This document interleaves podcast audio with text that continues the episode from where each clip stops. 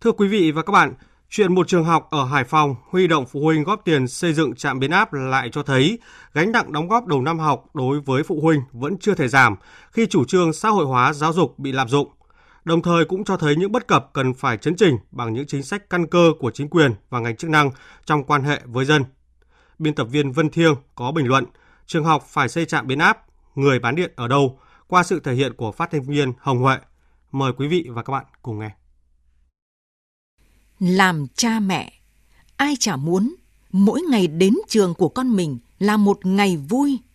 Thế nhưng, để những ngày vui ấy được trọn vẹn, đối với nhiều gia đình là cả một vấn đề, trong đó có gánh nặng đóng góp đầu năm học. Không đơn giản là tiền sách vở, tiền vệ sinh, nước uống, đồng phục, tiền điều hòa. Nhiều trường còn vận động đóng góp tiền mua máy chiếu, trồng hoa cây cảnh, làm nhà xe, xây dựng hành lang, lối đi nội bộ. Mà khoản tiền nghe cũng rất có lý, rất đáng để tự nguyện đóng góp. Thậm chí có nơi, cha mẹ có con học các lớp chọn còn được vận động đóng góp nhiều hơn chỉ để thể hiện vai trò đặc biệt của lớp với nhà trường. Vì thế, chẳng có gì lạ khi dư luận nóng lên với câu chuyện trường Trung học phổ thông Lê Trân, thành phố Hải Phòng, vận động phụ huynh tự nguyện đóng góp 1 tỷ đồng để xây dựng trạm biến áp, lấy điện phục vụ sinh hoạt của nhà trường. Dù gọi là tùy tâm, không bắt buộc, không cào bằng, nhưng khoản đóng góp này đã được chia đều cho mỗi gia đình 1 triệu đồng, ủng hộ trước ngày 10 tháng 9 để cho kịp triển khai xây dựng. Thông tin lan truyền, dư luận phản ứng, công luận lên tiếng. Sở Giáo dục Đào tạo Hải Phòng đã vội vàng lập đoàn kiểm tra, phê bình và lệnh cho trường phải trả lại tiền cho phụ huynh.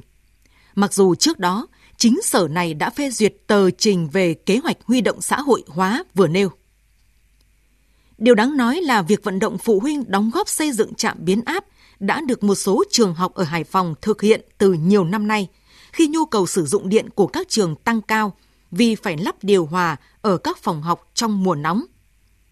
Lẽ ra, khi khách hàng sử dụng điện có nhu cầu, thì ngành điện lực Hải Phòng phải có trách nhiệm cung ứng với tư cách là người bán điện.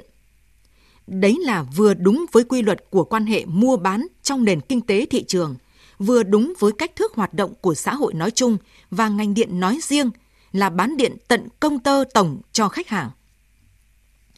Lấy lý do vì nhu cầu của học sinh, các trường huy động tiền phụ huynh để xây dựng các trạm biến áp cấp điện cho trường. Đó là sự sốt sắng quá mức cần thiết. Lạm dụng chủ trương xã hội hóa giáo dục.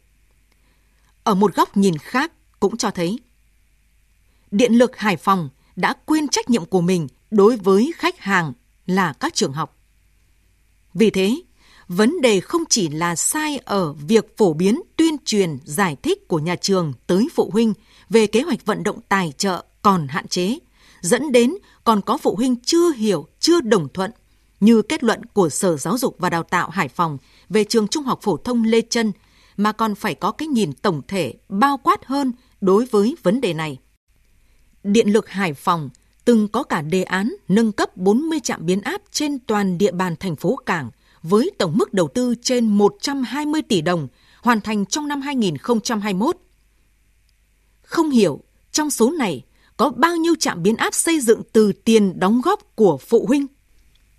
Vì vậy, để phụ huynh không còn bị móc túi khéo dưới chiêu bài xã hội hóa, tự nguyện xây dựng trạm biến áp, chính quyền và các ngành chức năng thành phố Hải Phòng cần nhìn ra cái sai mang tính bản chất, từ đó mới có giải pháp xử lý triệt để rốt ráo.